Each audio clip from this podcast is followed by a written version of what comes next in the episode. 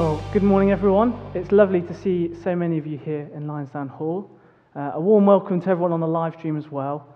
Um, and let me add my greeting to Raise. Well, the wonderful thing when we come to God's Word, as we're doing now, is that it's not about us bringing life to the passage ahead of us, but God's Word brings life to us.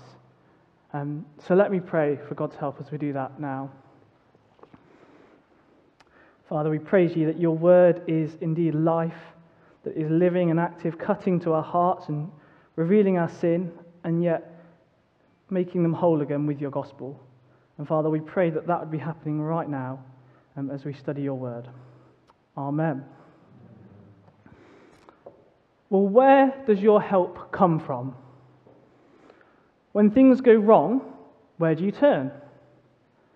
When things go well, who gets the credit? That's the question that our psalmist asks today. Did you see that in verse 1? He says, I lift up my eyes to the hills. From where does my help come? And our psalmist today is going to show us, first of all, where we shouldn't put, find our help, where our help doesn't come from, but also why our help comes from the Lord and why that's such a wonderful thing. Now, our psalm is a psalm of ascents, which was probably sung by the pilgrims in uh, Israel as they all journeyed up to Jerusalem for one of the three religious festivals um, of the year. And as they journeyed, they would have sung these psalms to each other. And you can imagine uh, uh, there is a, a Jew who is traveling, maybe from, from North Israel, and as he comes, he sees, and he looks up, and he sees over there these mighty hills he knows he's getting near Jerusalem. And as he lifts his eyes to the hills, he thinks, Does my help come from them? You see, they would be tall, strong, imposing hills, and there'd be a natural fortress from enemies attacking from the east.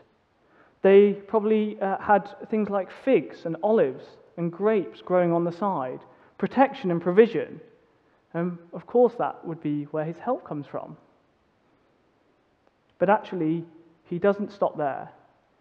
His eyes, as he looks to the hills, he looks upwards to the Lord, the creator of the hills, the creator of the heaven and earth. And that's the first point our psalmist makes today. It's to lift our eyes from creation to the creator. You see, although the hills would have been a great help for the people of Israel, it was God who gave them the hills. It was God who brought them into the land. Um, and it was God who made them a natural fortress and a place um, where they could grow crops.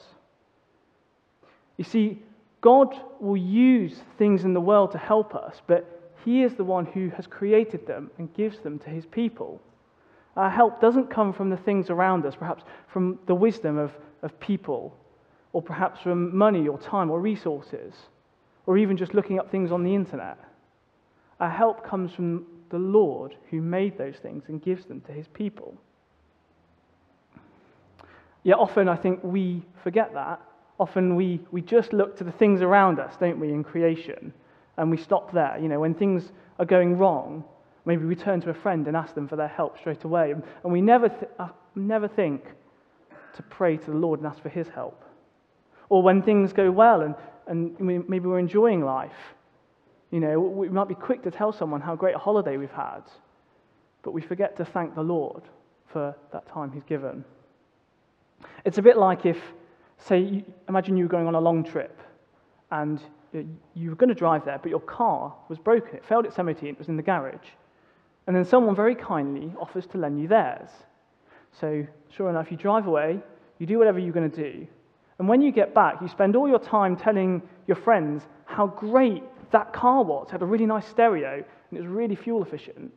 But you don't actually say anything to your friend who lent it to you. You don't say thank you. And you don't say how kind they were. That's a bit like what we do when we focus all our time on the things around us in creation and forget to pray to the Lord and ask for His help. Forget to thank Him for what He gives us. Well, we've just been through, uh, uh and we're coming out of a big pandemic, aren't we? And in this time, we've needed a lot of help. Um, and wonderfully, I think we've had a, we've, we've seen a, we've had a great healthcare service where people have been able to be treated and, and wonderfully um, there have been doctors and nurses who've been working hard to help people. Um, and perhaps we could say, for the psalm, I lift, my help up, I lift my eyes to the NHS. Where does my help come from? Well, my help comes from the Lord, who made the doctors and the nurses and all those in the NHS. It's the same idea. We thank God for the things He's given us, but we lift our eyes to the Creator who gave them. It doesn't mean ignoring the things around us, the ways that God helps us, but it does mean remembering where our ultimate help is. So perhaps you've just got some good results from your A levels, or you've had a good appraisal at work. Well, where is your help? Is it in your intelligence, your ability to pass an, an exam? Or is it in God who gave you that ability and that knowledge and that opportunity? Perhaps you have got a hard relationship or a friendship at the moment which is going wrong. Well, where is your ability to fix it? Is that in your own ability to restore the relationship? Well, no, surely it's got to be in the Lord who restores his people to himself on the cross and restores relationships. Maybe you can do it in Christian senses. You've just given a really good Bible study, or you've shared the gospel with a friend for the first time. Well, where's your help? Is it in your ability to speak clearly and to understand the Bible? Well, no. Your help is in the God who opens our eyes to the Bible, who opens our mouths to speak the truths. We are to lift our eyes from the creation to the Creator.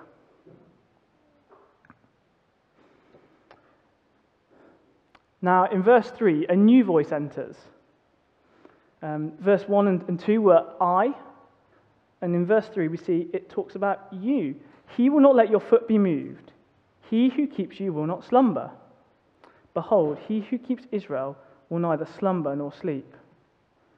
It's like the psalmist's friends are, are telling him a truth, another reason why our help comes from the Lord and not from the things around us.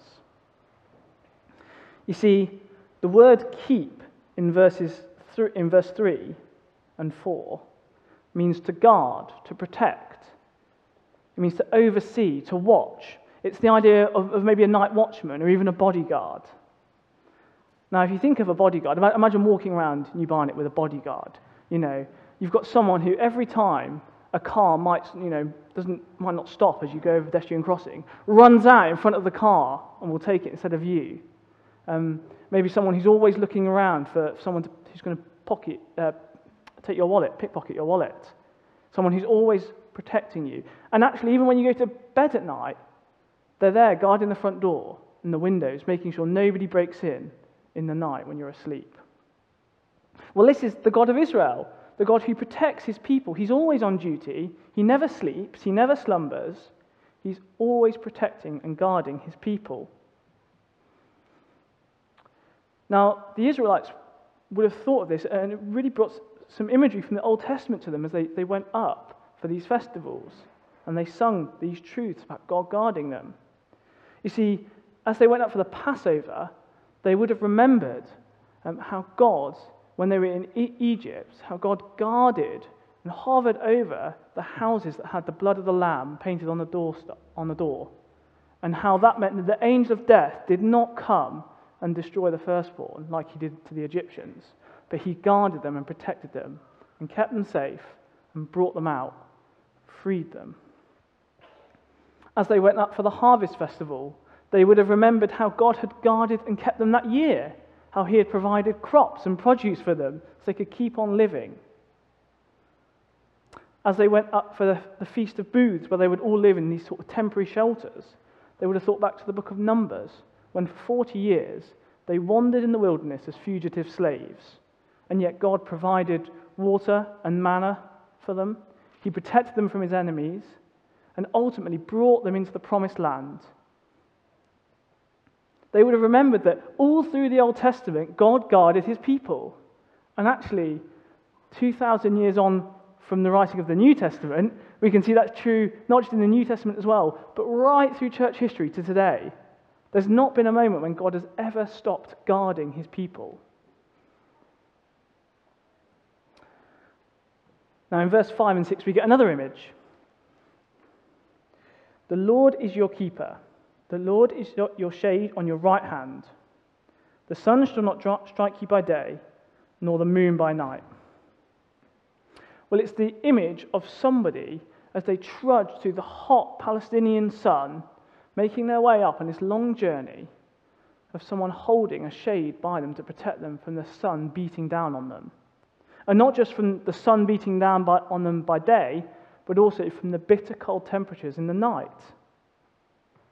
Whatever the weather, God was protecting his people. He was guarding them, he was watching over them. Nothing in creation um, could attack them.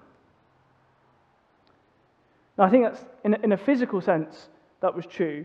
But also, the sun and the moon would have been gods that were worshipped by the nations around them. In fact, actually, in the Middle East, the sun god was often one of the most important gods and probably would have been the god that the, the other nations would have looked to. And what it's saying here is that even those gods are under God's control. Why? Well, because they're just created things. They're the sun and the moon. God made them in Genesis chapter 1. Of course, they're under his control. Of course, they have no power over the Israelites, and they have no power over God's people. Now, in our society, not many people worship the sun and moon, but I think we still have the, these idea of sort of gods and these highest values that people live for. Perhaps it's the idea of being free from traditional institutions to be ourselves. Well, that puts pressure on Christians to give up on the Bible. And yet, God will protect his people, he will keep us faithful to his word. Perhaps it's the idea of living for pleasure and experience. Have you done this? Have you done that? Whether it's sort of trekking in the Andes Mountains in South America or just binge watching a Netflix at home. Well, Christians are called to give up their cross and follow Him. And God guards and protects His people as they do that. Or maybe it's just, just the, the motive of live for yourself, live for number one, live for your own kingdom and your own glory. Well, as Christians renounce that, as Christians live for the Creator and the Saviour, God guards and protects His people. And in seven to, verses 7 to 8, it comes to a real climax. Did you see that? The Lord will keep you from all evil. The Lord will keep your life. The Lord will keep your going out and your coming in from this time forth and forevermore. There is no evil that can befall a Christian without God's good permission. There is nothing that can take away a Christian's life except according to God's good plan. There is no activity, neither coming, nor going, nor staying, nor whatever it might be, that is outside of the scope of God's control. And there is no time from now until tomorrow and a thousand years into eternity that God will not protect his people. Do you get the message? God will guard his people. Paul brings up this in the, chapter, um, the eighth chapter of Romans, perhaps a very precious chapter to many of us. He says this For I'm sure that neither death nor life, nor angels nor rulers, nor things present nor things to come, nor powers, nor height nor depth, nor anything else in all creation will be able to separate us from the love of God in Christ Jesus our Lord. Did you hear that? Nor anything else in all creation Whatever you can name, that can't separate God's people from his protection, his love. And I think the key is, is that last line to separate us from the love of God that is in Christ Jesus. That shows us how God guards his people. It's talking about the Lord Jesus who came into this world, who came closer than the shade on our right hand, lived among us, and suffered on our behalf. It's talking about the Lord Jesus, who, though he came into the world, God did not keep from evil. God did not keep his life, but gave him up for his people. It's talking about the Lord Jesus, who was lifted up on the cross and exposed to all creation. And the sun went dark as God poured his wrath out on his son for three hours. The Lord Jesus suffered and bled and died to guard and protect his people, to protect them from the most dangerous thing in all creation, which is God's holy wrath on sin. And that tells us that as Christians, if we are to find out and remember that our help comes from the Lord, we need to keep coming to the cross because that is where we see it most clearly. As we come to the Bible, we see in the gospel the Lord Jesus given up for his people so that his people could be made right with God and enjoy God's good protection. So, today, if you're coming, you're just exploring um, things of the Bible and Christian things, can I really urge you that the only safe help is the Lord Jesus? All other help will crumble and disappear and fade away. Only the Lord Jesus will stand firm. And if you're a Christian, then the same is true. We don't stop coming to the cross when we become a Christian. In fact, we keep coming to the cross every day, remembering that the Lord Jesus bled and died for his people, that he is our help. Our help comes from him and not from anything else. That's why our personal Bible reading, our quiet times are so important, right? That's why it's so important that we meet together. That's why our prayer time is essential as we trust in our help, the Lord, the Creator and the Saviour. So we've seen that we are to lift our eyes from the creation to the Creator, but we are also to trust in the Lord, our Saviour. But there's, there's one more way that our psalm helps us to remember where our help comes from. And I wondered if you saw the, the change in voice in ver- between verses 1 and 2 and verses 3 and 4. It goes from I and my to you and your. It's a call and response. It would be a bit like if Anna were to sing the first line of one of the songs and then the rest of us were to sing it back. And in fact, we know that this was a song because the title is A Song of Ascents. You see, this psalm was written so that God's people could tell each other these truths. Perhaps the leader of, one, of one group of people from a village would, would say or sing the first line, and the whole community who are walking with him would sing it back.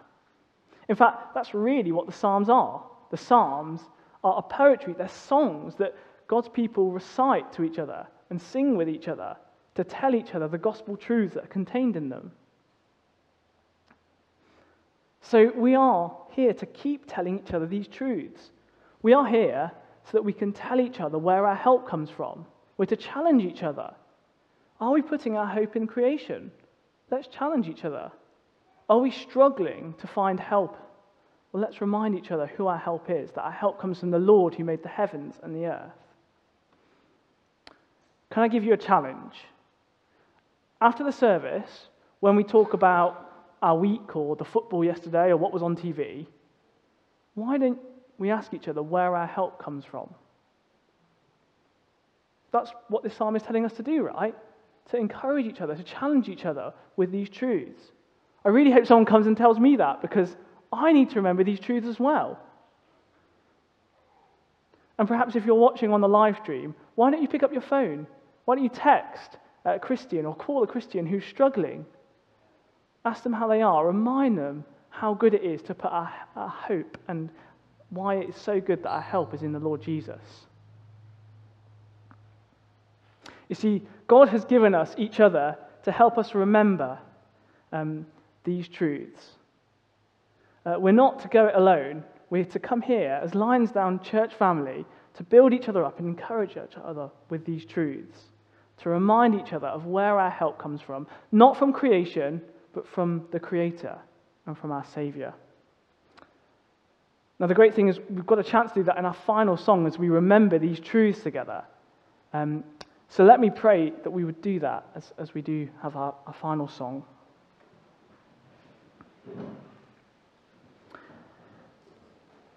Heavenly Father, we thank you that our help comes from you alone. We thank you that you are our creator who made all things. And we thank you that you are our Savior who guards your people, who gave up the Lord Jesus for us. Father, we're so sorry for when we turn and put our hope in, and, and find our help in the wrong things. And Father, we pray for your mercy and we ask that we would keep coming to you, our help, this week and keep encouraging one another to find our help in you. Pray this in Jesus' name for your glory. Amen.